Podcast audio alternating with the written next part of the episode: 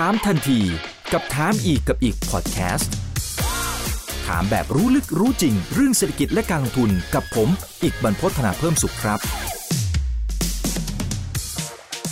สวัสดีครับ สวัสดีทุกท่านนะครับ นี่คือถามทันทีโดยเพจถามอีกกับอีกกับผมอีกบรรพฒนาเพิ่มสุขนะครับ วันนี้ก็เป็นโอกาสที่ดีมากนะครับ ที่ได้เรียนเชิญ อาจารย์ปิติศรีแสงนามเข้ามาร่วมให้ความรู้นะครับ แล้วก็ข้อคิดดีๆ ให้กับพวกเราด้วยนะครับ สวัสดีครับอาจารย์ครับผม ครับ สวัสดีครับคุณอีกครับ สวัสดีครับคุณผู้ชมครับครับสัญญาณโอเคแล้วนะฮะโอเคได้ครับครับชัดแจ๋วนะครับ วันนี้ครับหัวข้อที่เราจะได้เลยครับร่วมพูดคุยกันก็เป็นประเด็นเรื่องของ CPTPP นะครับจริงๆเคยคุยกับอาจารย์มาแล้วรอบหนึ่งนะครับก็ทำให้เราเข้าใจมากยิ่งขึ้นนะครับ แต่ตอนนี้ประเด็นก็ร้อนพอสมควรครับ อาจารย์ครับคือต้องบอกว่าหลายคนหลายคนก็บอกว่าเฮ้ยตกลงประเทศไทยมันควรจะเข้าจริงหรือนะครับมันเป็นการเอื้อนายทุนไหม นะฮะแล้วต่างประเทศทำไมดูเหมือนตอนนี้อีกฝั่งหนึ่งนะครับหมายถึงอย่างสหราชอาณาจักรเองก็ดีนะครับ หรือว่าแม้กระทั่งจีนอืมนะเคยเปรยๆเหมือนกันนะครับ อาจารย์บอกว่าสนใจที่อยากจะเข้าร่วมนะ แต่ก็เป็นครับประเด็นร้อนเหมือนกันนะจริงๆมันมีหลายครับมิติอาจารย์เอาเอาประเด็นตรงทางฝั่งของต่างประเทศก่อนแล้วกันนะครับ จะได้เบาๆหน่อยได้คือประมาณว่าเฮ้ยต่างประเทศเนี่ยเขาเป็นประเทศที่พัฒนาแล้วนะเขาครับเขาได้ประโยชน์อะแต่ไทยกำลังเสียประโยชน์อาจารย์ชี้แจงตรงนี้ยังไงครับ อธิบายตรงนี้ให้เข้าใจยังไงผมผมคิดว่าอย่างหนึ่งที่เราต้องรู้ก็คือ การเจรจาข้อตกลงการค้าเสรีเนี่ยครับ มันไม่มีประเทศไหนได้ประโยชน์ ทั้งหมดแล้วไม่เสียอะไรเลย และในขณะเดียวกันมันก็ไม่มีประเทศไหนครับ ที่เสียทั้งหมดแล้วไม่มีใครได้อะไรเลยถูกต้องไหมครับ การเจรจากันเนี่ยมันมีได้มีเสียนะครับ เพียงแต่ว่าเรื่องที่แต่ละประเทศได้กับเรื่องที่แต่ละประเทศเสียเนี่ยมันไม่เหมือนกันนะครับ แล้วก็ถ้าประเทศเราได้มากกว่าเสีย หรือไอ้ข้อเสียที่มันเกิดขึ้นเนี่ย มันสามารถที่จะเยียวยา มันสามารถที่จะเพิ่มศักยภาพได้ เราก็น่าจะต้องเข้าไปเจรจาถูกต้องไหมครับ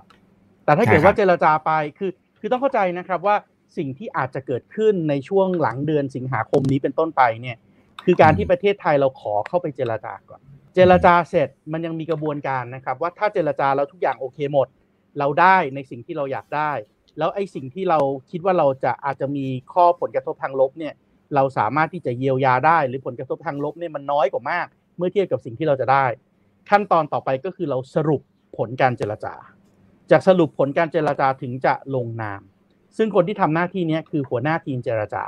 ซึ่งก็จะเป็นข้าราชการของกรมเจรจาการค้าระหว่างประเทศ ที่ไปในลักษณะของทีมไทยแลนด์ครับมีหน่วยงานราชการ มีภาคประชาสังคม มีภาคอุตสาหกรรม ภาคเกษตรกรรม หลาย ๆ ภาคไปด้วยกันนะครับ ถ้าสมมุติว่าระหว่างทางเจรจาแล้วมันไม่เวิร์กว่ะ ผลได้มันน้อยมากเลย ผลเสียมันยิ่งใหญ่มาก เราก็ไม่สรุปผลการเจรจาเราก็ไม่ลงนามครับ ทุกอย่างก็จบ แต่ถ้าเกิดว่าเราไปเจรจาแล้วโอ้โห โอกาสที่เกิดขึ้น สิ่งที่จะดีๆกับประเทศไทยนี่มันเยอะมาก เราก็ลงนาม เราก็สรุปผลการเจรจา เสร็จแล้วถึงเอาสิ่งที่ลงนามและสรุปผลการเจรจาจากการไปต่อรองกันเนี่ย เอามาให้พิจารณาโดยคอรมอคณะรัฐมนตรีและรัฐสภาครับสส ถ้าทุกอย่างโอเคหมด ถึงจะนำไปสู่กระบวนการการให้สัตยาบัน แล้วเมื่อให้สัตยาบันนะครับ เราถึงจะเข้าเป็นภาคีของ CPTPP นะครับ แต่ถ้าเกิดเจรจาเสร็จสรุปเสร็จมาไม่ไม่ผ่านรัฐสภาไม่ผ่านคอรมอตอนนั้นเราก็ยังไม่เป็นสมาชิก CPTPP ครับ เพราะฉะนั้นการไปเจรจาตรงนี้เนี่ยมันคือการไปเช็คนครับว่าเราจะได้ประโยชน์อะไรยังไงบ้าง แต่ถ้าเกิดว่าเราพูดว่าเรา no CPTPP ซะ เราเริ่มตั้งแต่เราไม่ไปเจรจาซะ นั่นก็คือเราไม่ได้ไปสำรวจเลยครับ ว่าเราจะมีโอกาสอะไรเราจะเสียผลประโยชน์อะไร แล้วเราก็จะไม่มีทางได้อะไรเลยถูกต้องไหมครับ ไปเนี่ยยังมีได้มีเสีย ถ้ามันมีเสียมากกว่าได้เราก็ไม่เอาอืมถ้าได้มากกว่าเสียเราก็เอา แต่ถ้าไม่ไปเลยเนี่ย เราเสียโอกาสครับ นั่นคือสิ่งที่ทำให้ ผมคิดว่าหลากหลายประเทศ ทั่วโลกพิจารณาและอยากที่จะไปคุยครับ แล้วเมื่อคุยแล้วมันถึงจะเป็น step ต่อไปครับ ว่าตกลงแล้วหลังจากคุยกัน ตกลงจะร่วมหอลงลงกันหรือเปล่า นั่นมันเป็นอีก step หนึ่งนะครับ อืมอืมครับ หลายคนที่พิมพ์กันเข้ามาก็ต้องยอมรับว่าเขาค่อนข้างจะเป็นห่วงเรื่องของพวกเมล็ดพันธุ์ พวกอืมพี่น้องเกษตรกรอะไรต่างอือฮึๆนะครับ อะคือเวลาเวลาอ่าอาเวจารย์ลาเราพูดครับถึงเรื่องของเมล็ดพันธุ์เนี่ยเออนะครับ ผมคิดว่าจริง ๆ มันยังมีเรื่องของความเข้าใจผิด มีข้อห่วงกังวลที่ที่อาจจะผิดพลาดคลาดเคลื่อนจากข้อที่เป็นข้อเท็จจริงอยู่เยอะนะครับ ส่วนหนึ่งอาจจะเป็นเพราะว่า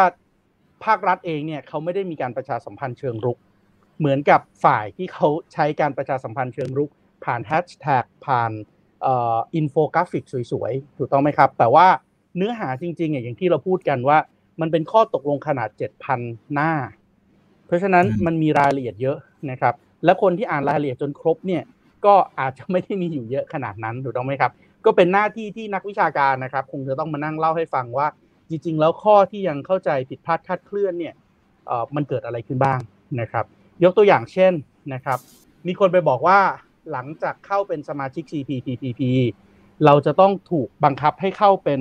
ยอมรับในเอ่ออนุสัญญาว่าด้วยการคุ้มครองพันธุ์พืชใหม่ หรือว่าอืม UPOF ใช่ไหมครับครับเอ่อแล้ว UPOF เนี่ยก็จะให้สิทธิกับคนที่ไปพัฒนาพันธุ์พืชใช่ไหมครับว่าคนที่พัฒนาพันธุ์พืชใหม่ขึ้นมาได้เนี่ย เขามีสิทธิ์ที่จะอนุญาตให้พันธุ์พืชใหม่ของเขาเนี่ยถูกใช้ยังไงบ้างใช่เพราะฉะนั้นมันก็ต้องขึ้นอยู่แล้วแหละว่าคนพัฒนาพันธุ์พืชใหม่เป็นใคร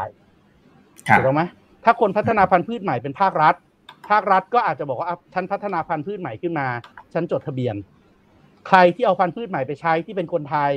ผมให้เมล็ดพันธุ์คุณฟรีอะก็เหมือนกับที่กรมวิชาการเกษตร กรมส่งเสริมการเกษตร กรมการข้าวเคยทำมาโดยตลอดถูกต้องไหมครับอะ แล้วถามว่าประเทศไทยเราเป็นมหาอำนาจด้านพันธุ์พืชไหมคำตอบคือเราเป็นมหาอำนาจด้านพันธุ์พืชครับเอ่อผมเชื่อว่าคุณอีกแล้วก็คุณผู้ชมทุกคนเวลาขับรถไปต่างจังหวัดเนี่ย เราเห็นป้ายบ่อยๆเลยครับ เกือบจะทุกจังหวัดมีศูนย์วิจัยพันธุ์ข้าว ศูนย์พัฒนาพันธุ์พืชสัตว์ไร่ศูนย์พัฒนาพันธุ์พืชสวนสถานีเกษตรโน่นนี่นั่น บางจังหวัดมีในหลาย ๆอำเภอด้วยซ้ำเพราะฉะนั้นหน่วยงานพวกนี้แหละครับ คือคนที่พัฒนาพันธุ์พืชใหม่ มันขึ้นอยู่กับว่าพันธุ์พืชใหม่เหล่านี้เนี่ยเวลาถูกพัฒนาขึ้นมา เจ้าของพันธุ์พืชใหม่เขาให้สิทธิ์ใครใช้อะไรยังไงบ้างถูกต้องไหมครับ เท่านั้นยังไม่พอเรายังมีนิสิตนักศึกษาที่เรียนอยู่ในคณะเกษตรอีกเป็นจำนวนมากเลย คนพวกนี้ก็เรียนพัฒนาพันธุ์พืชใหม่ เพราะฉะนั้นถ้าเขาคิดค้นพันธุ์พืชใหม่ พัฒนาพันธุ์พืชใหม่มาได้ทำไมเราไม่ถึงคุ้มครองงานให้เขาล่ะครับ หรือแม้แต่เกษตรกรซึ่งปัจจุบันนี้เนี่ย เขาเก็บเมล็ดพันธุ์ แล้วเขาก็คัดเลือกสายพันธุ์ แล้วเขาก็ได้พันธุ์ที่ดีขึ้น ถ้ามันเป็นพันธุ์ใหม่ขึ้นมาทำไมเราไม่คุ้มครองพันธุ์ใหม่ให้เขาล่ะครับ เขาจะได้เปลี่ยนจากการขายแรงงาน เพราะเขาไม่มีที่ดิน กลายเป็นเขาเป็นเจ้าของสินค้าทุน คือเขาเป็นเจ้าของพันธุ์พืช เท่านั้นยังไม่พอ บอกว่าโอ้ถ้าเกิดเข้าอย่างนี้นะ ต่อไปนี้เราไม่สามารถที่จะเก็บเมล็ดพันธุ์พืชเก่าไว้ใช้ได้แล้วเนี่ยคำตอบคือมันไม่ใช่ความจริงทั้งหมดนะครับ เมล็ดพันธุ์ที่ไม่สามารถเก็บได้เนี่ย มันเฉพาะพันธุ์พืชใหม่ที่เจ้าของสิทธิ์เขาไม่ให้เก็บ แต่ถ้ามันเป็นพันธุ์พืชเดิมๆที่เกษตรกรของเราใช้อยู่แล้ว ทั่วไป พวกเนี้ยมันไม่ได้เป็นพันธุ์พืชใหม่นะฮะถ้าเกษตรกรเคยใช้อยู่ยังไง ใช้อย่างก็ยังได้เหมือนเดิมต่ไปถูกต้องโอเคเพราะฉะนั้นถ้าผมเคยมีข้าว มีมะละกอ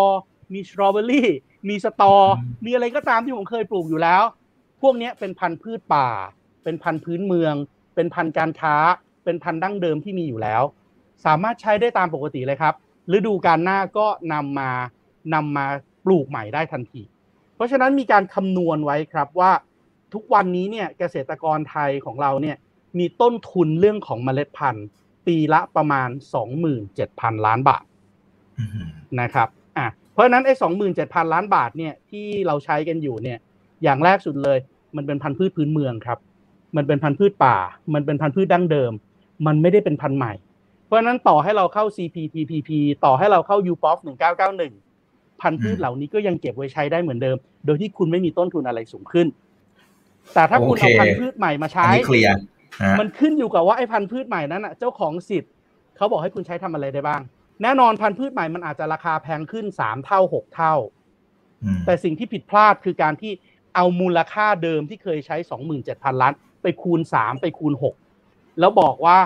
โอ้ต้นทุนการเกษตรของเราจะเพิ่มขึ้นจากสองหมื่นกว่าล้าน กลายเป็นหกหมื่นกว่าล้านบ้าง กลายเป็นแสนสองหมื่นสี่พันล้านบ้าง นี่คือการตั้งสมมุติฐานว่า คุณเลิกใช้พันธุ์พืชเดิมทั้งหมดนะ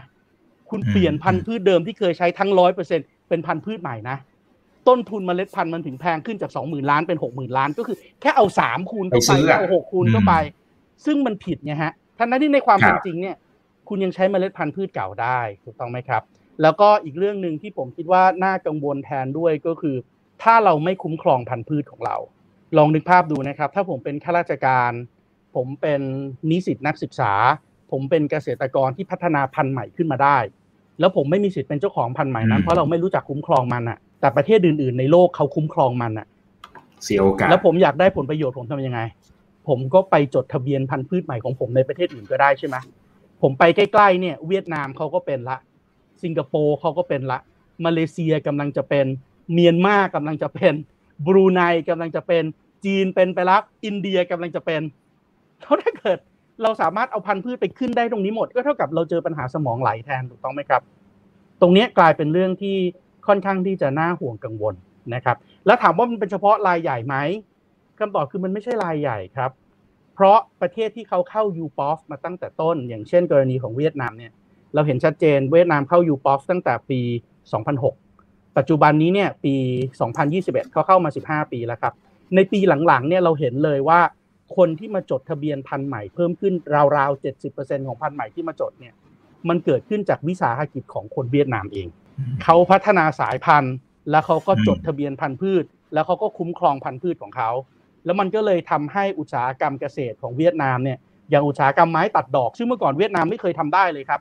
แต่ตอนนี้มันมีไม้ตัดดอกพันธุ์ใหม่ ๆ ที่สวยงามที่เข้ากับสภาวะแวดล้อมของเวียดนาม ตลาดไม้ตัดดอกของเวียดนามโตขึ้น 300เปอร์เซ็นต์สามเท่า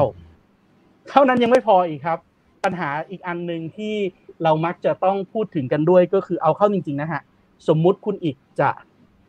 ซื้ออะไรสักอย่างหนึ่งมาลงทุน สมมุติคุณอีกจะไปซื้อของมาขาย คุณอีกซื้อของมาร้อยหนึ่งคุณอีกจะขายเท่าไหร่ครับ ก็ก็ต้องเอากำไรฮะ ขายเท่าไหร่ก็ได้120 150ร้อยหนึ่งถูกต้องไหมครับ เพราะฉะนั้นถ้าคุณซื้อเมล็ดพันธุ์มาหนึ่งเมล็ดสมมตินะสิบบาท สมมติเมล็ดหนึ่งอะสิบาท แล้วคุณอ่าเพาะเป็นต้นกล้า คุณจะขายต้นกล้านี้เท่าไหร่ครับ ก็ต้องบวกบวกบาทเข้าก็ไปได้ที่มันแพงอ่ากว่าสิบาทถูกต้องป่ะฮะเกษตรกรก็เหมือนกันครับ ถ้าเกิดเขาจะซื้อเมล็ดพันธุ์เขาต้องรู้อยู่แล้วว่าเมล็ดพันธุ์นั้นให้ผลตอบแทนเขาสูงกว่าต้นทุนเมล็ดพันธุ์ที่เขาซื้อไป เกษตรกรไทยไม่ใช่คนโง่นะครับ อย่างแรกสุดเลยคือบางทีเนี่ยเราอ่านคอมเมนต์แล้วเราแอดซูเราเห็นคนหลาย ๆ คนแอดซูว่าเกษตรกรของเราไม่มีความรู้ เห็นว่าเกษตรกรของเราไม่เท่าทันเขาเนี่ยผมสงสารพี่น้องเกษตรกรมากเพราะจริงๆเกษตรกรของเราเนี่ยพัฒนาได้และมีความรู้และคนเก่งๆที่เป็น smart farmer นี่มันเยอะขึ้นเรื่อยๆ เพราะฉะนั้นถ้าบริษัทที่ผลิตเมล็ดพันธุ์มา นักวิชาการที่ผลิตเมล็ดพันธุ์มา เขาจะขายเมล็ดพันธุ์ ราคาที่เขาขายเมล็ด มันต้องต่ำกว่าราคาผลผลิตที่เกษตรกรจะได้ถูกต้องไหมครับ ไม่งั้นก็จะไม่มีคนไหนซื้อเมล็ดพันธุ์นั้นถูกต้องไหมอืมฉันใดก็ดี เพราะฉะนั้นต่อให้เมล็ดพันธุ์ที่มันเป็นพันธุ์ใหม่จะแพงขึ้นสามเท่า ผลผลิตที่ได้มันต้องมากกว่าสามเท่าไง เมล็ดพันธุ์ใหม่ถึงจะขายได้ ถ้าผลผลิตมันน้อยกว่าสามเท่า แล้วใครเขาจะซื้อเมล็ดพันธุ์ใหม่ไปปลูกล่ะฮะ ถ้าเขาขายไม่ออกเขาก็เจ๊งเองถูกต้องไหมครับ เพราะฉะนั้นมันครัจะบเป็นรายใหญ่หรือมันจะเป็นรายย่อย ในที่สุดกลไกตลาดนี่แหละครับ จะทำให้มัน กลายเป็นเรื่องราวที่ถูกต้องแล้วก็เหมาะสมกับสถานการณ์ที่เกิดขึ้นครับ ฝั่งทั้งเห็นด้วยแล้วไม่เห็นด้วยเนี่ยจริงๆบอกเหตุผลมานะครับซะหน่อยนะครับแลกเปลี่ยนความคิดเห็นกันว่าจริงๆท่านอาจจะฟังใช่อืมฟังไม่เห็นด้วยในมุมไหนอะไรยังไงอืมใช่อืมถูกต้องคุณอาจจะยังไม่เห็นด้วยวันนี้ หรือคุณอาจจะเห็นด้วยไปแล้ว แต่พอคุณเห็นด้วยไปแล้ว แล้วคุณไปฟังคุณไปอ่านเพิ่ม คุณอาจจะไม่เห็นด้วยก็ได้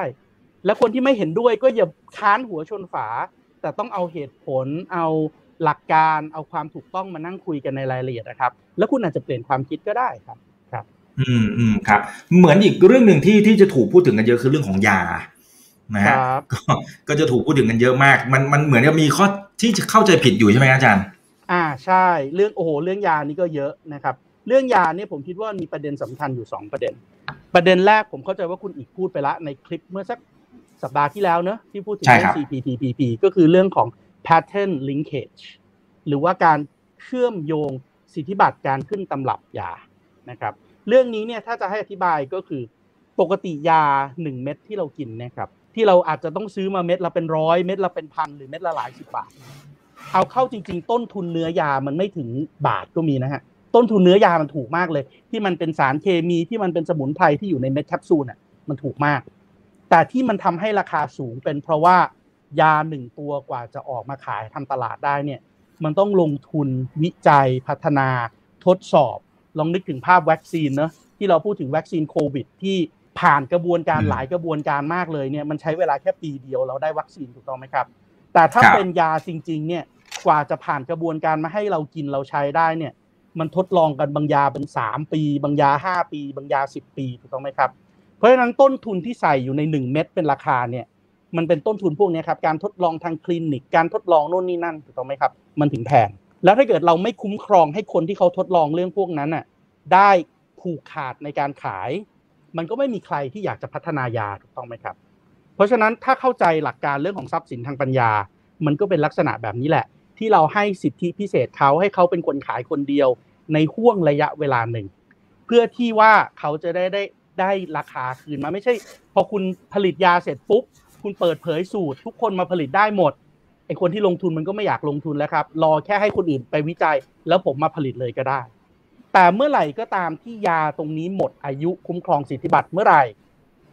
ยาต้นฉบับหรือ original drug พวกนี้ครับ มันจะมี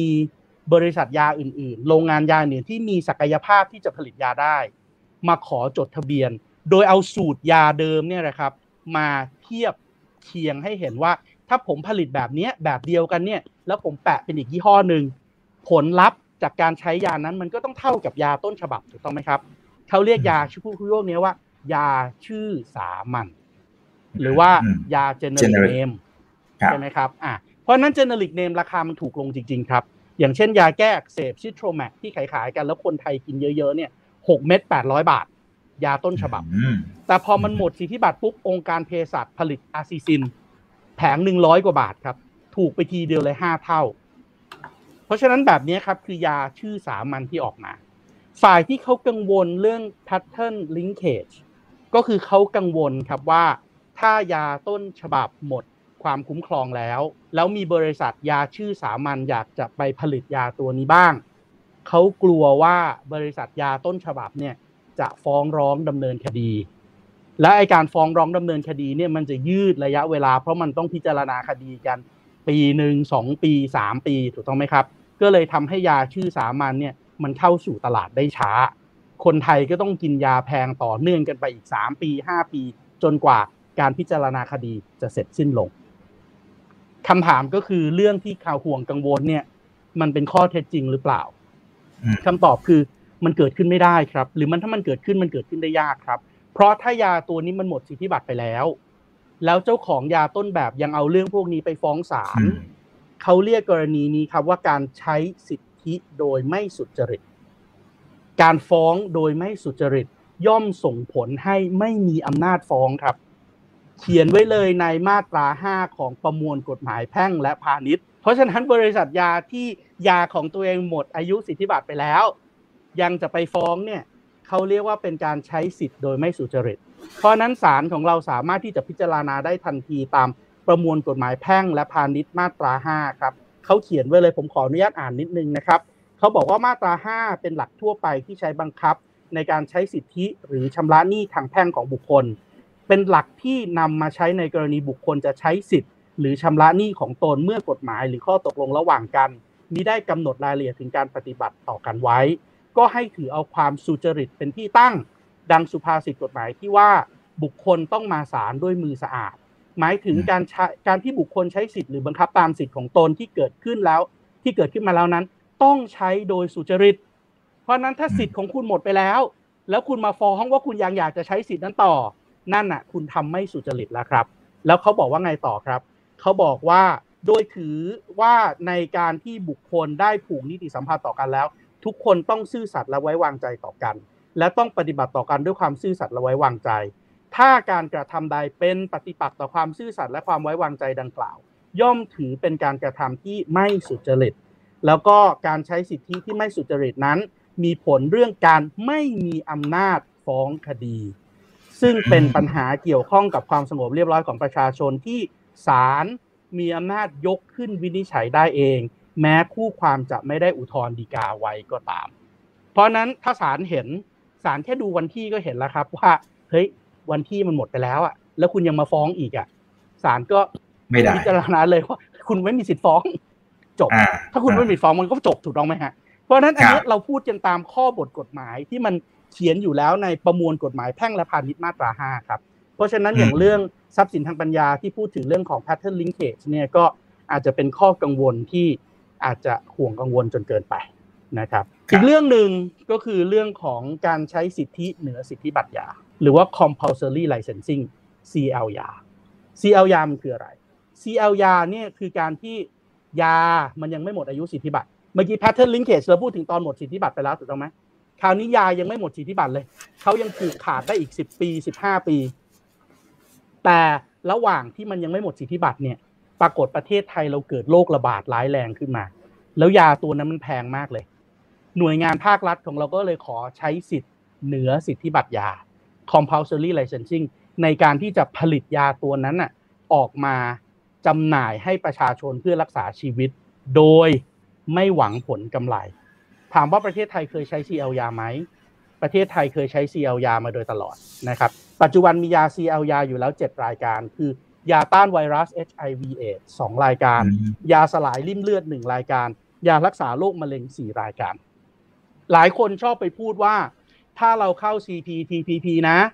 เราจะไม่สามารถใช้ CL ยาได้อีกต่อไปคำตอบก็คือไม่จริง เพราะใน CPTPP Article 18.6 Understanding regarding certain public health measures ยืนยันเลยครับว่าภาคี CPTPP สามารถใช้ CL ยาได้ เหมือนที่กำหนดไว้ใน WTO หรือองค์การการค้าโลกในทุกกรณี เพราะฉะนั้นไอยาเจ็ดรายการที่เราเคยใช้ CL ยาครับ เราใช้ตามกฎบัญญัติของ WTO ซึ่งเราเป็นสมาชิกก่อตั้งตั้งแต่ปี 1995 ดังนั้น CPTPP บอกว่าคุณเป็น CPTPP คุณใช้สิทธิ์ได้เหมือน WTO ทุกประการ แปลว่าคุณยังใช้ CL ยาได้อย่างแน่นอน เท่านั้นยังไม่พอครับ ในมาตรา 29 CPTPP พูดถึงเรื่อง exception and general provisions เขาบอกเลยครับว่าถ้ามันเป็นเหตุฉุกเฉิน ถ้ามันเป็นเรื่องโรคระบาด เป็นเรื่องที่จะมีคนบาดเจ็บล้มตายคุณยกเลิกข้อตกลง CPTPP ได้ทุกข้อโอ้อืม เพราะฉะนั้นจริงๆแล้รัวบคือคุณต้องเข้าใจนะครับว่าทุกประเทศมีคนป่วย และยาเป็นเรื่องปัจจัยสี่มีความจำเป็นพระฉะนั้นทุกประเทศอืมเขาเขาจะไม่ห่วงคนของเขาบ้างเหรอฮะครับเช่นเดียวกันกับเรื่องของพืชถ้ากลับไปเมื่อกี้ครับไอ้เรื่องของการเก็บเมล็ดพันธุ์ไว้ใช้เขาเรียก farm-saved seed ใน UPOV มีข้อตกลงไว้ในมาตราที่ 15 วงเล็บ 2 อนุญาตให้แต่ละรัฐสามารถสงวนสิทธิ์ได้เลยครับ ว่าจะเก็บเมล็ดพันธุ์ไว้ในรูปแบบไหนเพื่อใช้ต่อได้ โดยไม่ต้องจ่ายค่าสิทธิบัตรให้กับเจ้าของพันธุ์พืชใหม่ไอ้เรื่องยานี้ก็เช่นเดียวกันนะครับ แต่ว่าผมแถมให้อีกเรื่องหนึ่งครับ เพราะว่าฝ่ายที่เขากลัวเรื่อง CL ยาเนี่ยเขาบอกว่าอย่าทำแบบนั้นยังไม่จบเขายังกังวลต่อ เขากังวลว่าใน CPTPP นะ มันมีข้อบทที่ 9 ว่าด้วยการลงทุน ไอ้ข้อบทที่ 9 ว่าด้วยการลงทุนเนี่ยในมาตรา 9.8 วงเล็บ 5 เขาบอกว่าการเวนคืนของรัฐเนี่ยจะทำให้เจ้าของสิทธิ์สามารถที่จะฟ้องร้องต่อรัฐได้ แต่อันเนี้ยมันเป็นข้อบทเรื่องการลงทุนนะ เพราะฉะนั้นในข้อบทเรื่องการลงทุนเนี่ย มันพูดชัดเจนครับว่าโอ้ถ้าผมเป็นเจ้าของโรงงานอยู่ แล้วเป็นเจ้าของที่ดินเป็นเจ้าของโรงงาน แล้วรัฐมาถึงบอกเลิกสัญญา คุณไม่ต้องมาตั้งที่ดินในที่ดินนะครับ ผมเอาที่ดินคืน ผมจะสร้างทางด่วนโน่นนี่นั่น โดยผมไม่ชดเชยค่าที่ดินนั้นให้ค่าสิ่งปลูกสร้างนั้นให้ อย่างเงี้ยเอกชนเจ้าของสิทธินั้นน่ะสามารถฟ้องร้องกับรัฐได้ นี่อยู่ในข้อบทว่าด้วยการลงทุนครับ แต่ในข้อบทว่าด้วยการลงทุนครับ ที่อยู่ใน Article 9.8 ที่พูดถึง expropriation and compensation ระบุไว้ชัดเจนเลยครับว่า มาตรานี้จะไม่บังคับใช้กับการใช้ CL ยาที่ได้รับการอนุญาตให้ดำเนินการได้ตามข้อตกลงของ WTO รวมทั้งมาตรานี้จะไม่บังคับใช้กับการเพิกถอน การจำกัด และการสร้างสิทธิในทรัพย์สินทางปัญญาตามขอบเขตที่ออก การเพิกถอนการจำกัด และการสร้างสิทธิทรัพย์สินทางปัญญา ที่สอดคล้องกับข้อบทที่ 18 และข้อตกลง TRIPS คือมีหลายฝ่ายไปกังวลครับว่าถ้าอยู่ดีๆ รัฐบาลขอใช้ CL ยาก็เหมือนไปเวนคืนสิทธิความเป็นเจ้าของทรัพย์สินทางปัญญานั้น จากเจ้าของบริษัทยาถูกต้องไหมฮะเพราะฉะนั้นกลัวเจ้าของบริษัทยาจะฟ้อง แต่เขาไม่ได้อ่านครับว่าในข้อบทที่ 9 ที่เขายกขึ้นมานั้นน่ะใน 9.8 วงเล็บ 5 มันบอกเลยว่า มันใช้เฉพาะเรื่องของการลงทุน เรื่องทรัพย์สินทางปัญญา ให้ไปดูในข้อบททรัพย์สินทางปัญญา และข้อบไม่ททเกี่รัยวพย์กัสินนทางปัญญากับข้อบทการลงทุนมันคนละเรื่องเดียวกันเออเอออย่างนี้ยนะครับ เพราะฉะนั้นเพราะฉะนั้นจริงแล้วเรื่องพวกนี้ครับคือถ้าเกิดว่าเราค่อยๆอ่าน เราค่อย ๆทำความเข้าใจ เราลงลึกและเราศึกษาเนี่ย เราจะเห็นเลยว่าหลาย ๆ ข้อที่เป็นข้อห่วงกังวลเนี่ย มันเกิดขึ้นโดยปราศจากข้อเท็จจริง แล้วมันเป็นเรื่องของอารมณ์มากกว่า อืมอืมอืมครับครับครับ คุณสุรพลนะครับ พิมพ์เข้ามานะ บอกว่าจริง ๆ ยังสงสัยอยู่เหมือนกันเพราะอเมริกาเขาตั้งไอตัวนี้ขึ้นมาหมายถึงก็น่าจะหมายถึง TPP นะครับที่ตั้งขึ้นมาแล้วก็สุดท้ายโอเค เราก็รู้อยู่แล้วคุณโดนัลด์ทรัมป์ก็ถอนออกไปเนี่ยนะครับ ทีนี้อย่างบ้านเราจริงๆก็มีตลาดอาเซียนอยู่แล้วนะครับ ตลาดใหม่ที่เพิ่มมาจากไอ้ตรงนี้มันคือเม็กซิโกกับแคนาดา ใช่หรือไม่นะครับ แล้วแล้วประโยชน์ที่เราได้รับเนี่ยมีในมุมไหน นะฮะหรืออาจจะเชื่อมไปไปจากตั้งต้นก็ได้นะครับ ที่ที่ทำไมประเทศยักษ์ใหญ่ครับนะจีนก็ดีนะครับจริงๆ อเมริกาก็ได้ยินข่าวแว่วๆสหราชอาณาจักรอาจารย์ก็บอกเองนะครับว่าตอนนี้เขาส่งสัญญาณชัดเจนแล้วว่าอยากจะเข้าร่วม มันต้องมีผลประโยชน์อะไรบางอย่างอยู่คือเรื่องของเรื่องนะฮะ หลายๆ คนชอบไปบอกว่าก็ประเทศไทยเรามี FTA อยู่แล้ว ใช่เก้าประเทศจากสิบเอ็ดประเทศจาก CPTPP แต่ในข้อเท็จจริงคือเรามีข้อ FTA อยู่แล้วเนี่ยเจ็ด นะครับเจ็ดประเทศที่มีผลบังคับใช้แล้วเต็มฉบับ อีกสองประเทศคือชิลีกับเปรูเนี่ยมันยังเป็น early harvest อยู่ คือเปิดเสรีแค่บางส่วน ประเทศที่เลยยังไม่มี FTA เลย คือแคนาดากับเม็กซิโกนะครับคำถามก็คือโอ้โหมูลค่าการค้าของเราระหว่างไทยกับแคนาดากับไทยกับเม็กซิโกนิดเดียวเองทำไมเราต้องไปยอมรับข้อตกลง CPTPP เพียงเพื่อจะเปิดตลาดแค่ 2 ประเทศด้วยคำตอบก็คือมันไม่ได้เป็นอย่างนั้นครับ เวลาเราพูดถึงเรื่องการค้าระหว่างประเทศเนี่ยสิทธิในการที่จะได้ภาษี0%หรือไม่มีข้อกีดกันทางการค้าเนี่ยมันไม่ได้ได้โดยอัตโนมัตินะครับ ประเทศจะสามารถส่งสินค้าไป หรือนำเข้ามาโดยไม่โดนเก็บภาษีได้เนี่ยมันต้องขอใช้สิทธิ์ และวิธีการขอใช้สิทธิ์เนี่ยไม่ใช่สินค้าอะไรก็ขอใช้สิทธิ์ได้ แต่มันต้องเป็นสินค้าที่มีถิ่นกำเนิดอยู่ในประเทศที่มีข้อตกลงครับ เพราะฉะนั้นสมมุตินะครับ เรามีข้อตกลงการค้าเสรีที่เรียก JTEPA Japan Thailand Economic Partnership Agreement สินค้าที่จะค้าขายระหว่างไทยกับญี่ปุ่น แล้วไม่มีข้อกีดกันทางการค้าเลยเนี่ย คือสินค้าที่ต้องมีถิ่นกำเนิดในไทยและหรือญี่ปุ่น เพราะฉะนั้นถ้าผมผลิตโทรศัพท์มือถือหนึ่งเครื่อง ผมต้องพิสูจน์ให้ได้ครับว่า 40%ของมูลค่าของที่เอามาผลิตเป็นโทรศัพท์มือถือเครื่องนี้เกิดขึ้นในไทยและหรือญี่ปุ่นเท่านั้น เพราะนั้นลองนึกดูดีโทรศัพท์มือถือเครื่องหนึ่งมีชิ้นส่วนสามร้อยกว่าชิ้นน่ะเรารวมเต็มที่ไทยกับญี่ปุ่นรวมกันกลายเป็นโทรศัพท์มือถือหนึ่งเครื่องเนี่ย อาจจะมีมูลค่าของที่ผลิตในไทยกับญี่ปุ่นแค่สิบเปอร์เซ็นเท่านั้นเอง เพราะฉะนั้นก็ไม่ตรงตามเกณฑ์ถิ่นกำเนิด ภาษีของโทรศัพท์เครื่องนี้ก็ยังถูกจัดเก็บต่อไป ดังนั้นถ้าเรารวมกันเป็นข้อตกลงที่ใหญ่ขึ้น อย่างเช่น ถ้ารวมเป็นอาเซียนญี่ปุ่น closer economic partnership ใช่ไหมครับ AJCEP เที่ยวนี้เรานับ 40%ไม่ได้นับแค่เฉพาะชิ้นส่วนที่ผลิตในไทยกับในญี่ปุ่นละ แต่คุณยังสามารถรวมชิ้นส่วนจากสิงคโปร์จากอินโดนีเซีย จากฟิลิปปินส์จากอะไรได้ เพราะนั้นการใช้สิทธิ์มันก็มากขึ้น ครับ แต่ถ้าคุณเพิ่มภาคีเข้าไปอีก กลายเป็น CPTPP บวกประเทศไทย คราวนี้คุณนับได้หมดเลยนะ ชิ้นส่วนจากญี่ปุ่น ชิ้นส่วนจาก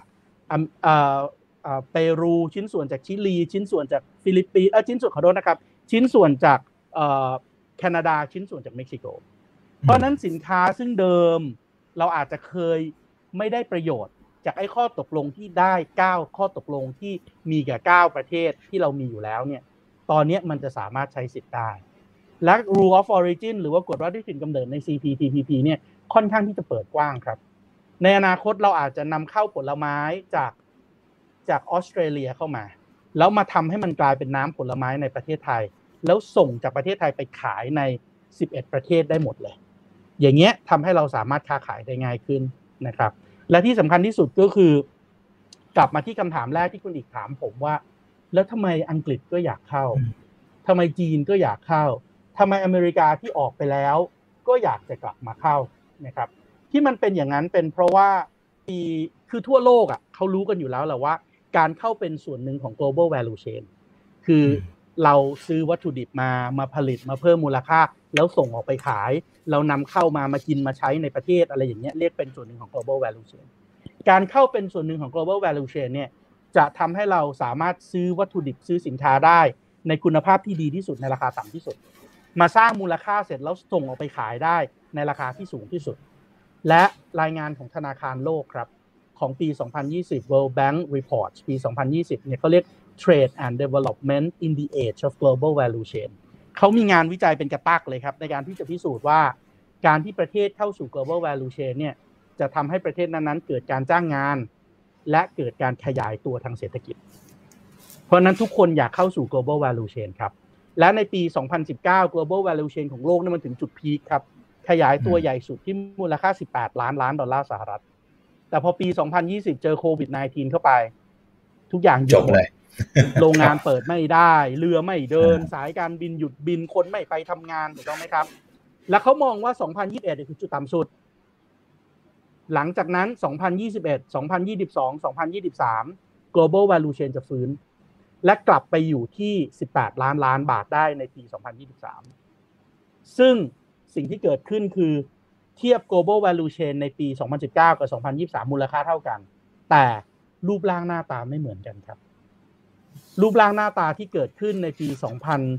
2000 ในปี 2019 คือห่วงโซ่อืมมูลค่าถูกแบ่งออกเป็น 3 ก้อนใหญ่ ๆ ก้อนหนึ่งครับคือเอเชีย ซึ่งมีพระเอกคือจีน อาเซียน เกาหลี ญี่ปุ่น อินเดีย อีกก้อนหนึ่งคือยุโรป ซึ่งมีพระเอกคือ EU และอีกก้อนหนึ่งคือ ทวีปอเมริกา ซึ่งมีพระเอกคือสหรัฐอเมริกาและเม็กซิโก แล้วมันเชื่อมโยงกัน และมันขยายตัว แต่หลังจากโดนัลด์ทรัมป์เป็นต้นมา หลังจากโควิด -19 เป็นต้นมา และการฟื้นตัวในปี 2023 เนี่ยเราเห็นเลยว่ามูลค่าที่เชื่อมระหว่างจีนกับยุโรป จีนกับอเมริกาถดถอยแน่นอนครับ คนที่ลงทุนที่เป็นนักลงทุนอเมริกาไม่กล้าลงทุนในจีนครับ เพราะผลิตในจีนเสร็จเอาเข้าอเมริกาไม่ได้ คนที่เป็นนักลงทุนยุโรปไม่กล้าลงทุนในจีนครับเพราะผลิตในจีนเสร็จเอาเข้ายุโรปไม่ได้ และคนที่เป็นนักลงทุนจีนเอง ก็หาทางไปลงทุนในประเทศอื่นครับ เพราะรู้ว่าถ้าผลิตในจีนก็เข้ายุโรปกับเข้าอเมริกาไม่ได้คำถามคือหวยมาออกที่ไหน นักเศรษฐศาสตร์ทั่วโลกเขามองกันว่า หัวรถจักรที่จะนำ global value chain กลับมาเที่ยวนี้ที่จะโตมากๆในปี 2021 2022 2023 คืออาเซียน ผมเป็นนักลงทุนอเมริกาผมก็มาลงทุนในอาเซียน ผมเป็นนักลงทุนญี่ปุ่นผมเป็นนักลงทุนจีนก็มาลงทุนในอาเซียนคำถามคืออาเซียนมีสิบประเทศครับ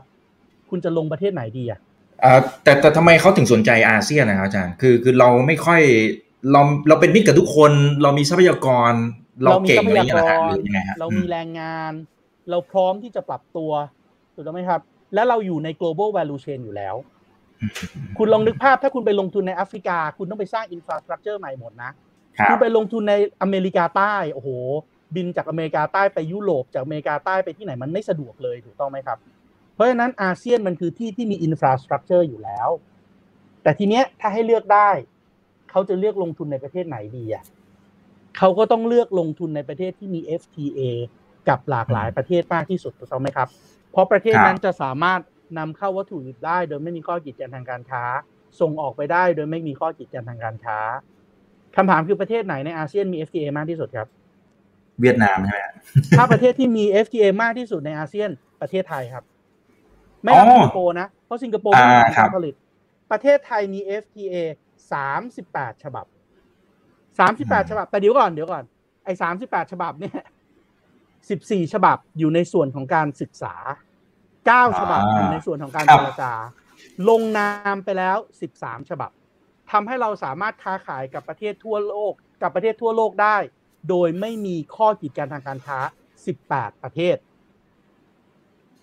13 ฉบับอืมค้าขายได้อืม18 ประเทศคขอรังบเวียดนาม เวียดนามมี 26 ฉบับครับ น้อยกว่าประเทศไทย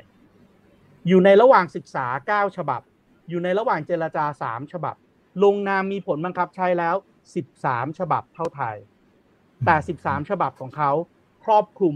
53ประเทศ อืมนี่ไงอืมเพราะฉะนั้นไทยสามารถนำเข้าวัตถุดิบสามารถส่งออกได้กับ 18 ประเทศทั่วโลกโดยไม่มีข้อกีดกันทางการค้า แต่ 18 ประเทศทั่วโลกของไทยอะถ้าไปดูชื่อจริง ๆ เกือบทั้งหมดอยู่ในเอเชียครับ ยกเว้น 2 อัน คือชิลีกับเปรู ซึ่งมันไปอยู่ในอเมริกาใต้ แต่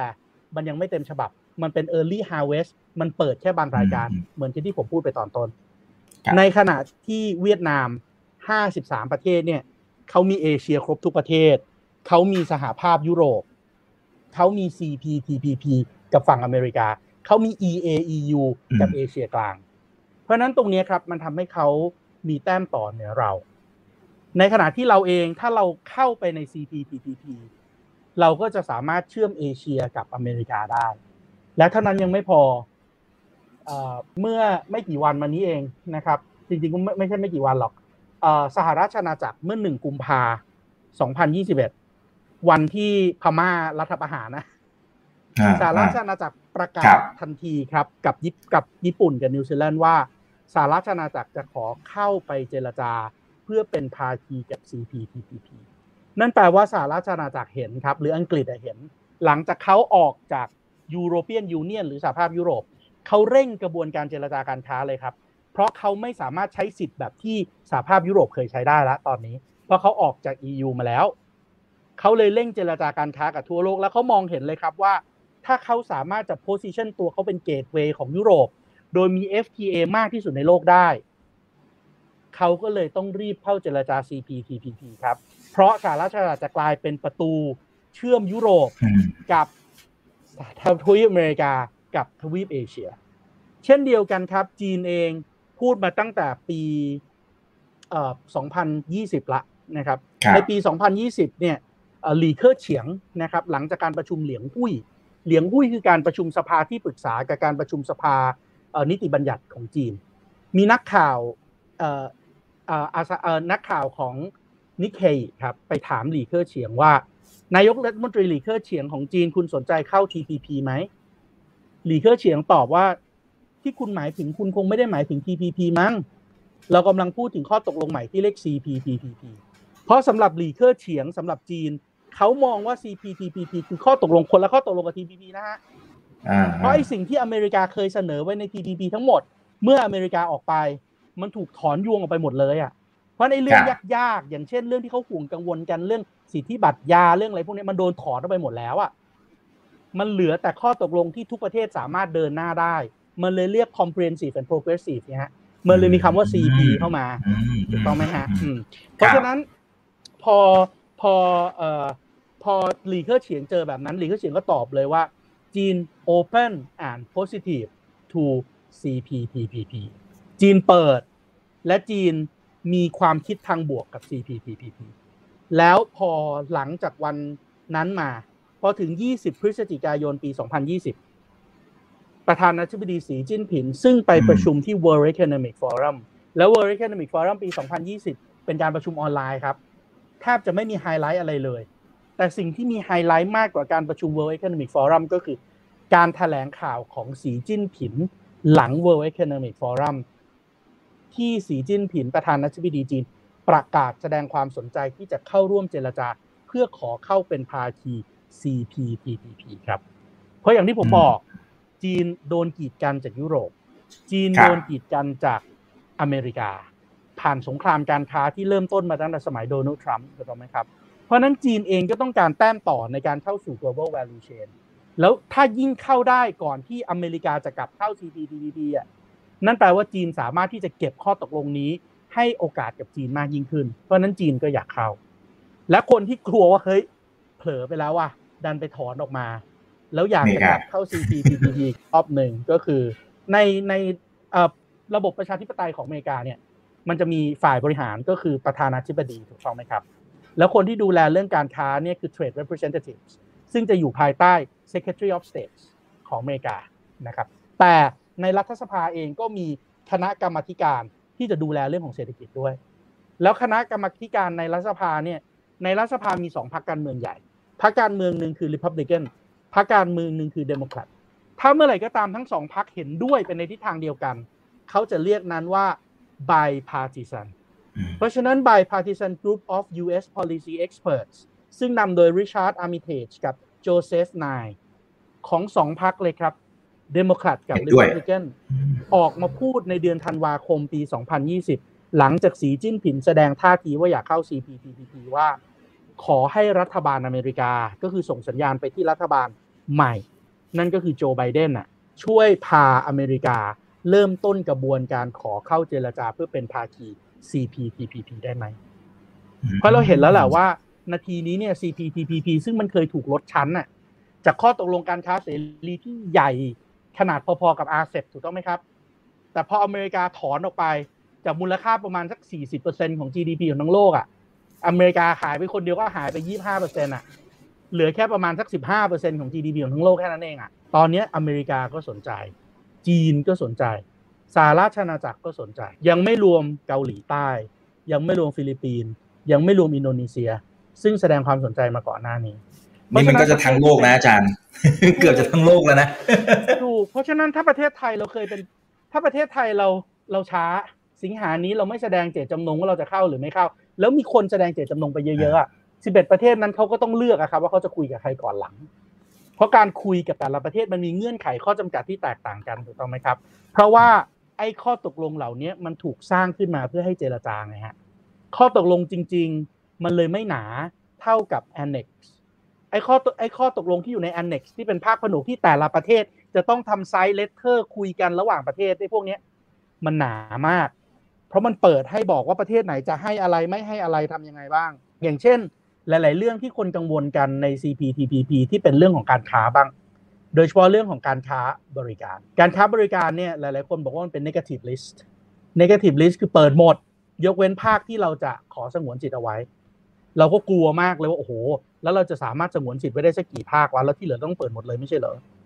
คำตอบคือไม่ได้ต้องไปกลัวเลยนะครับ เพราะ ไอ้ที่เราเจรจากับอาเซียนแล้วเรากำลังจะต้องทำที่เรียก ARTISA ASEAN Trade and Services Agreement น่ะมันก็เป็นแบบนี้อยู่แล้ว เราก็ต้องเตรียมเปิดภาคบริการอยู่แล้ว เท่านั้นยังไม่พอผมเห็นคนจากธนาคารหลายๆธนาคารที่เขามีศูนย์วิจัยอะเขาก็โทรมาคุยกับผมว่า อาจารย์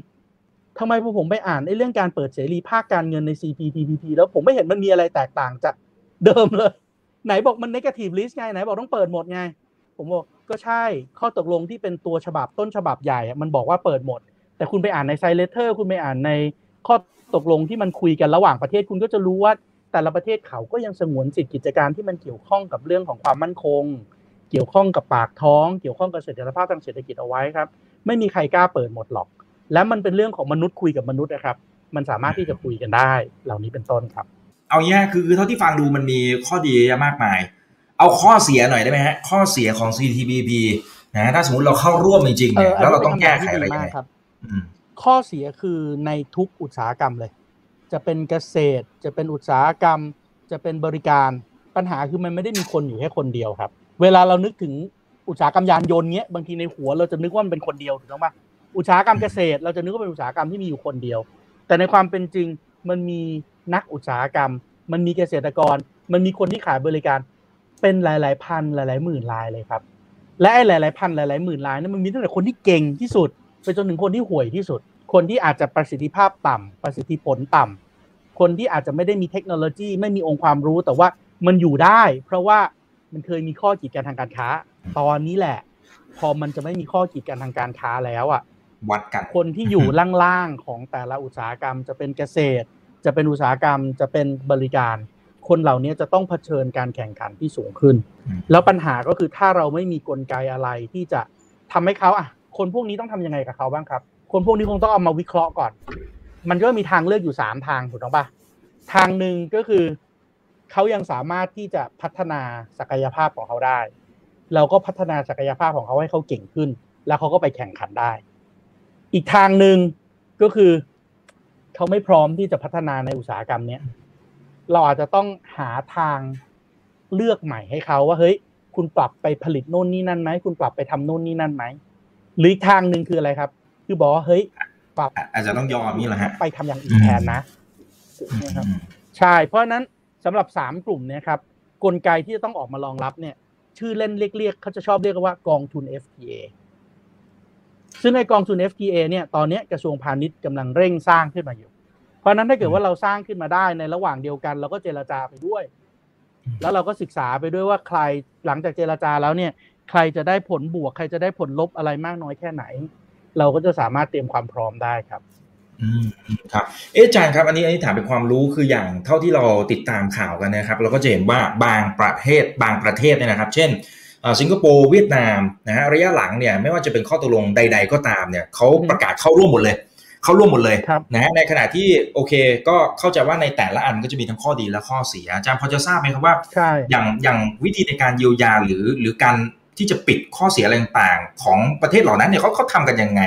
นะฮะแล้วเขาถึงถึงสามารถกดปุ่ม แล้วก็โกสำหรับตัวสัญญาทุกสัญญาเลยทุกข้อตกลงอะไรต่างๆของเออผมคิดว่าอย่างแรกสุดเลยก็คือ เวียดนามกับสิงคโปร์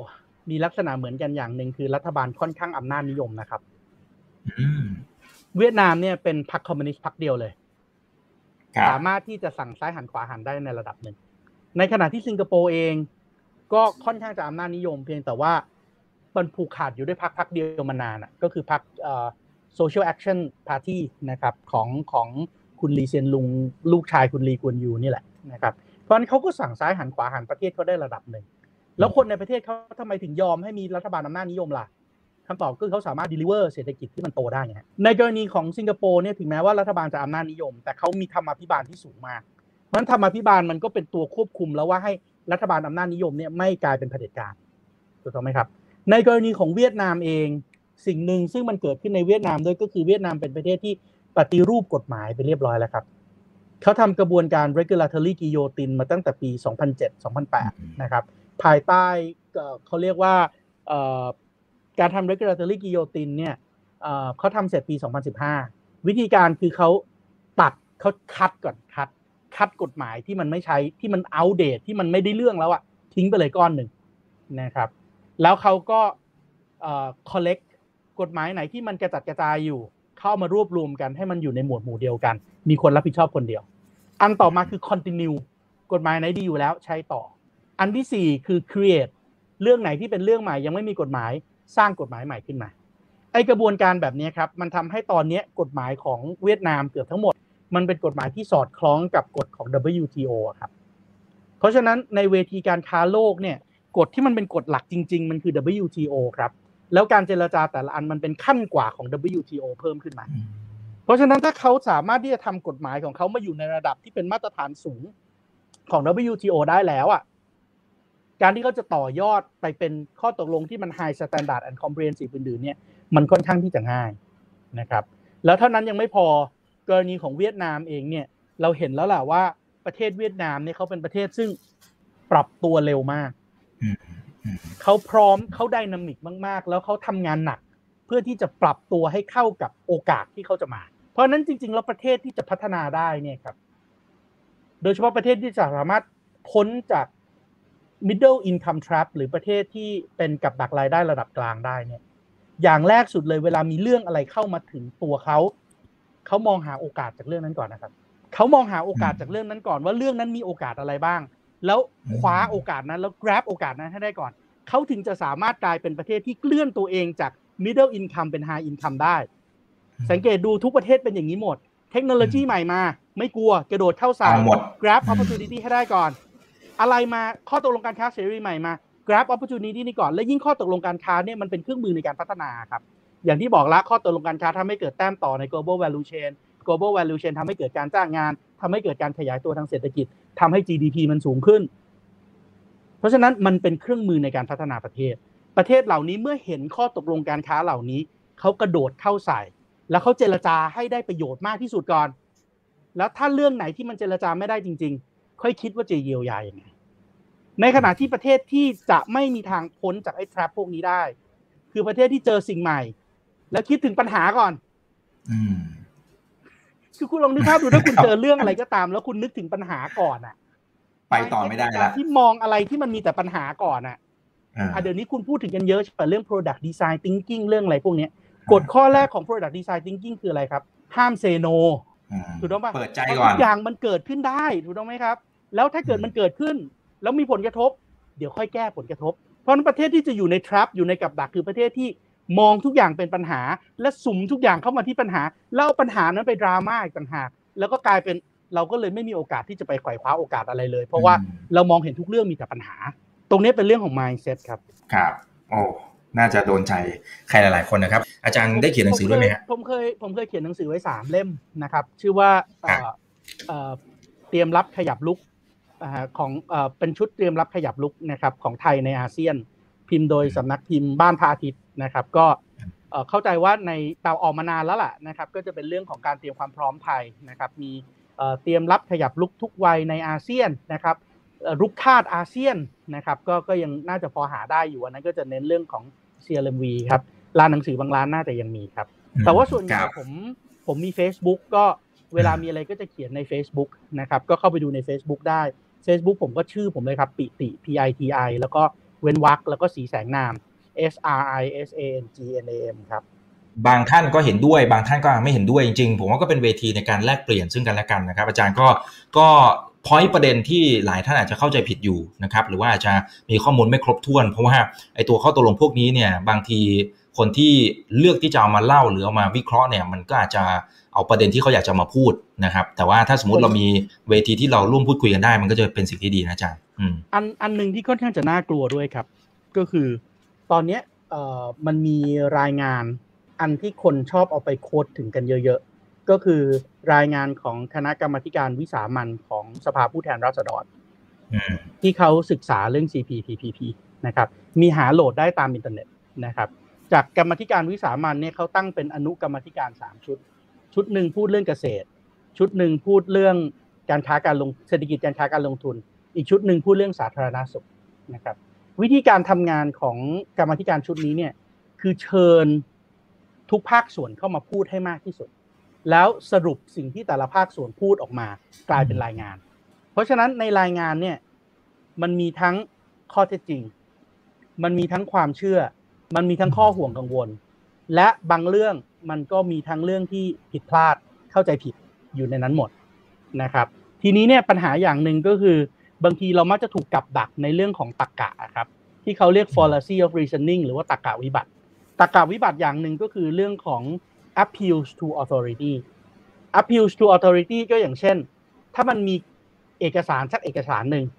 และเอกสารนั้นนะได้รับการ endorse โดยหน่วยงานที่มีอำนาจอืมอย่างกรณีนี้ก็คือรายงาน ซึ่งได้รับการ endorse โดยรัฐสภา โดยสภาผู้แทนราษฎร ซึ่งเลือกตั้งเข้ามา มันแปลว่าอะไรครับ มันแปลว่า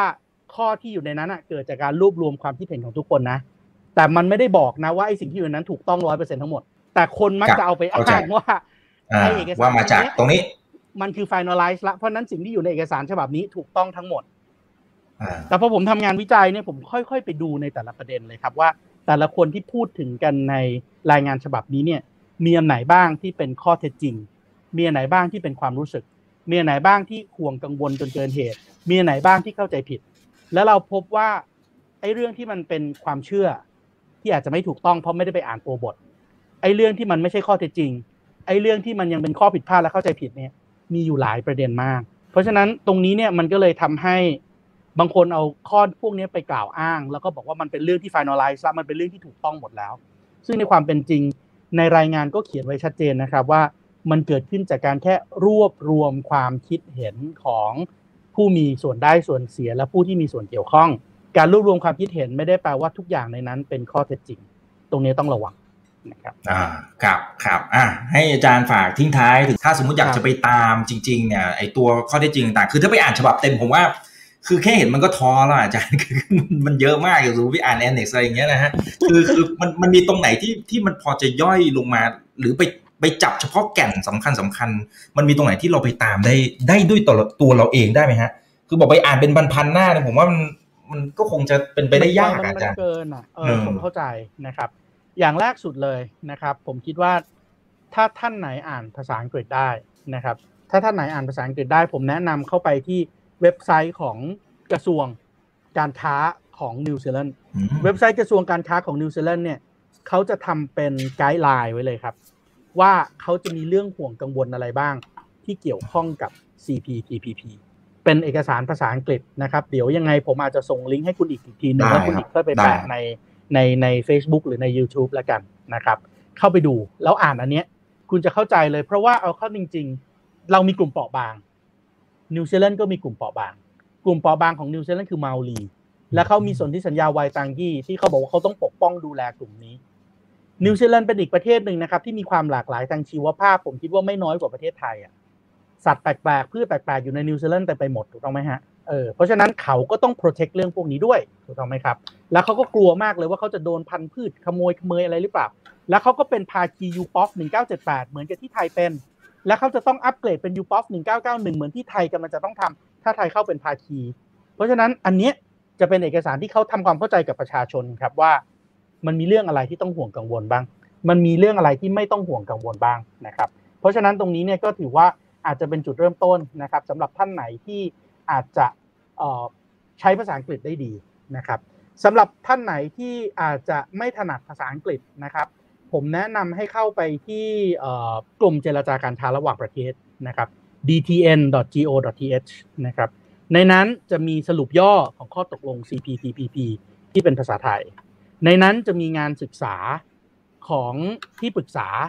บริษัทที่ปรึกษาซึ่งทำงานวิจัยออกมา แล้วงานวิจัยพวกนี้ถูกเอาขึ้นบนเว็บไซต์ทั้งหมดนะครับ เพราะฉะนั้นก็สามารถที่จะเอามาอ่านได้เลยนะครับว่ามันมีมันมีอะไรบ้างที่จะ ที่จะต้องเป็นข้อห่วงกังวล หรือว่ามีแนวทางในการที่จะใช้ข้อมูลข้อเท็จจริงอะไรนะครับ ข้อดีก็คือรายงานเนี้ยไอรายงานวิจัยพวกนี้เนี่ยมันเป็นงานวิจัย เพราะฉะนั้นมันก็จะมีข้อมูลที่ค่อนข้างที่จะถูกต้องครบถ้วนนะครับ แล้วก็ในกระบวนการที่จะถูกในกระบวนการจัดซื้อจัดจ้าง ในกระบวนการจ้างที่ปรึกษาเนี่ยเขาก็จะต้องมีคนมาวิพากษ์ผลงานถูกต้องไหมครับ มีคล้ายๆ peer review ก่อนที่จะมีการส่งมอบถูกต้องไหมครับ ดังนั้นเรื่องความถูกต้องทางวิชาการเนี่ยก็ก็น่าจะมีในระดับที่น่าพอใจนะครับ กับอีกอันนึงเนี่ยตัวผมเองก็ก็ก็เขียนบทความอยู่เรื่อยๆนะครับใน Facebook ส่วนตัวนะครับ ก็ประเด็นพวกนี้แหละครับ เรื่องยาเรื่องพืชเรื่องอะไรของ CPTPP เนี่ยก็เอาเอาความรู้ที่ได้รับจากงานทำงานวิจัยเนี่ยมาแบ่งๆกันก็เข้าไปดูใน Facebook ก็ได้นะครับ แล้วก็ผมก็แนะนำด้วยว่า อย่าดูแต่เฉพาะคนที่ชอบหรือไม่ชอบ CPTPP เท่านั้นนะครับ แต่ว่าให้ดูให้ครบนะครับอย่างเช่นเว็บไซต์เฟซเฟซบุ๊กของ Bio ไทยนะครับมูลนิธิชีววิถี Facebook ของ FTA Watch อย่างเงี้ยนะครับ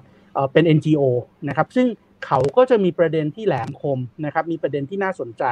เวลาพูดถึงเรื่องของการเจรจาการค้านะครับ พูดถึงเรื่องที่เกี่ยวข้องกับพันธุ์ต่างๆ ตรงนี้ก็เป็นอีก อีกแหล่งหนึ่งนะครับที่ควรจะต้องดูเพื่อที่จะทำให้เรามีข้อมูลครบทุกทุกรอบด้านนะครับ ก็จะทำให้เราสามารถที่จะเข้าใจเรื่องพวกนี้ได้ดีมากยิ่งขึ้นครับครับอ่าเอาละครับ ขอบพระคุณอาจารย์ปิติมากนะครับ เดี๋ยวยังไงรอบหน้า เดี๋ยวต้องต้องขออนุญาตเรียนเชิญเข้ามาให้ข้อมูลแล้วก็ให้ความรู้กับพวกเราเพิ่มเติมด้วยนะครับ ขอบคุณครับอาจารย์ครับ ดูแลสุขภาพด้วยนะครับ ครับเช่นกันอย่าลืมนะครับว่าเริ่มต้นวันนี้ดีที่สุดนะครับ ขอให้ทุกท่านโชคดีและขอมีสุขภาพในการใช้ชีวิตนี่คือถามนาทีโดยเพจถามอีกกับอีกกับผมมีกันพจน์ธนาเพิ่มสูงนะครับ วันนี้ลากันไปก่อนสวัสดีครับ สวัสดีครับ ถ้าชื่นชอบคอนเทนต์แบบนี้อย่าลืมกดติดตามช่องทางอื่นๆด้วยนะครับไม่ว่าจะเป็น Facebook, YouTube, Line Official, Instagram และ Twitter จะได้ไม่พลาดการวิเคราะห์และมุมมองเศรษฐกิจ และการลงทุนดีๆ แบบนี้ครับ อย่าลืมนะครับว่าเริ่มต้นวันนี้ดีที่สุด ขอให้ทุกท่านโชคดี และมีอิสรภาพในการใช้ชีวิต ผม อีกบรรพธนาเพิ่มสุขครับ